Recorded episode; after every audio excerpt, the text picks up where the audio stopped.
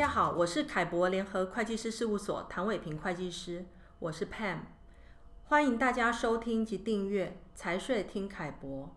今天我们请到凯博联合会计师事务所张慧如会计师来跟大家谈谈近日我们协助一个跨境电商客户成功的在台湾节省巨额税负的案例。Dina 你好，Pam 你好，各位听众好。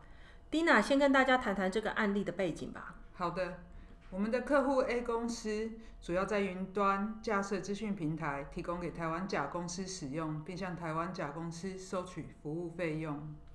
这种状况一般是如何课税呢？一般来说，当台湾甲公司支付给国外 A 公司一百元服务费时，台湾甲公司需要代扣缴二十 percent 的企业所得税，也就是说，二十元要缴给国税局，剩下的八十元再支付给国外 A 公司。也就是说，国外 A 公司实际上呢，只能拿到八十元，那因为他要负担这个台湾二十元，也就是二十 percent 的。所得税是吗？是的。那这个案件我们是如何协助客户来节省这个二十 percent 的巨额所得税呢？我们是根据台湾财政部于二零一八年一月发布的解释令，该解释令针对在台提供跨境电子劳务的外国企业，明确定义的所得认定及缴纳方式。就刚刚的案例，根据解释令，国外 A 公司向台湾甲公司收取服务费收入。一百元可以主张有成本费用，而不是一百元收入全数当作利润。那成本费用要如何来主张呢？这部分在解释令中也定义得很清楚，有两种方式。第一种方式，国外 A 公司可以自行举证主张成本费用；第二个方式，针对无法提示账簿文具，可以依据稽征机关同业利润标准净利率认定。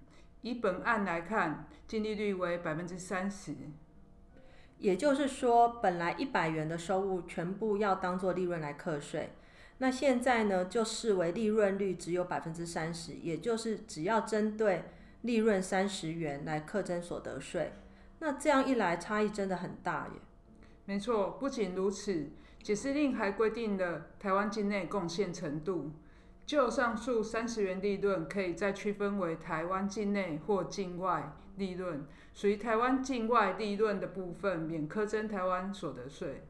可以举例说明境内利润贡献程度是什么意思吗？嗯，可以的。目前主要分为三种情形。第一种，如果全部交易流程或劳务提供地及使用地均在台湾境内，那么境内利润贡献度为百分之一百。向 FB 提供线上广告服务，其在台提供线上广告服务且在台播放，境内利润贡献程度就是百分之一百。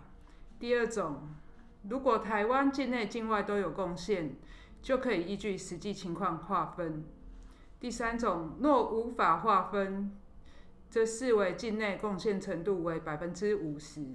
简单来说，像现在很热门的线上游戏业者，如果可以区分境内、境外贡献程度，就可以依实际情形划分；如果不行，就依境内贡献程度百分之五十认定。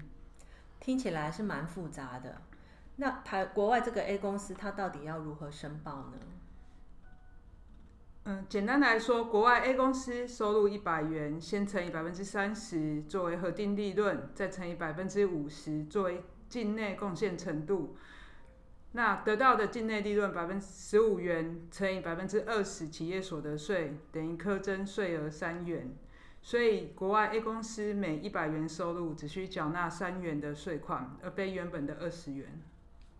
也就是说，台湾甲公司在支付给 A 公司一百元的时候，本来呢要扣缴二十元哦，帮 A 公司缴二十元的税给台湾的国税局。那现在经过上面的申请呢，只要扣缴三元的税给台湾国税局就可以了，中间差了十七元，所以也就等于说，如果 A 公司每一百万元的服务费收入，透过上面这个解释令的申请，就能节省了十七万元的税额。哇，那这个影响太大了。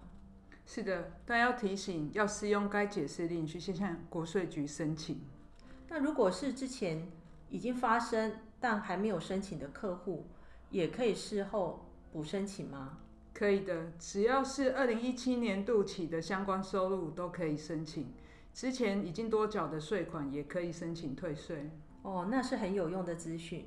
谢谢蒂娜今日的说明。针对这个议题，在凯博联合会计师事务所网站上的凯博观点有更详细的法定跟申报的说明啊、哦。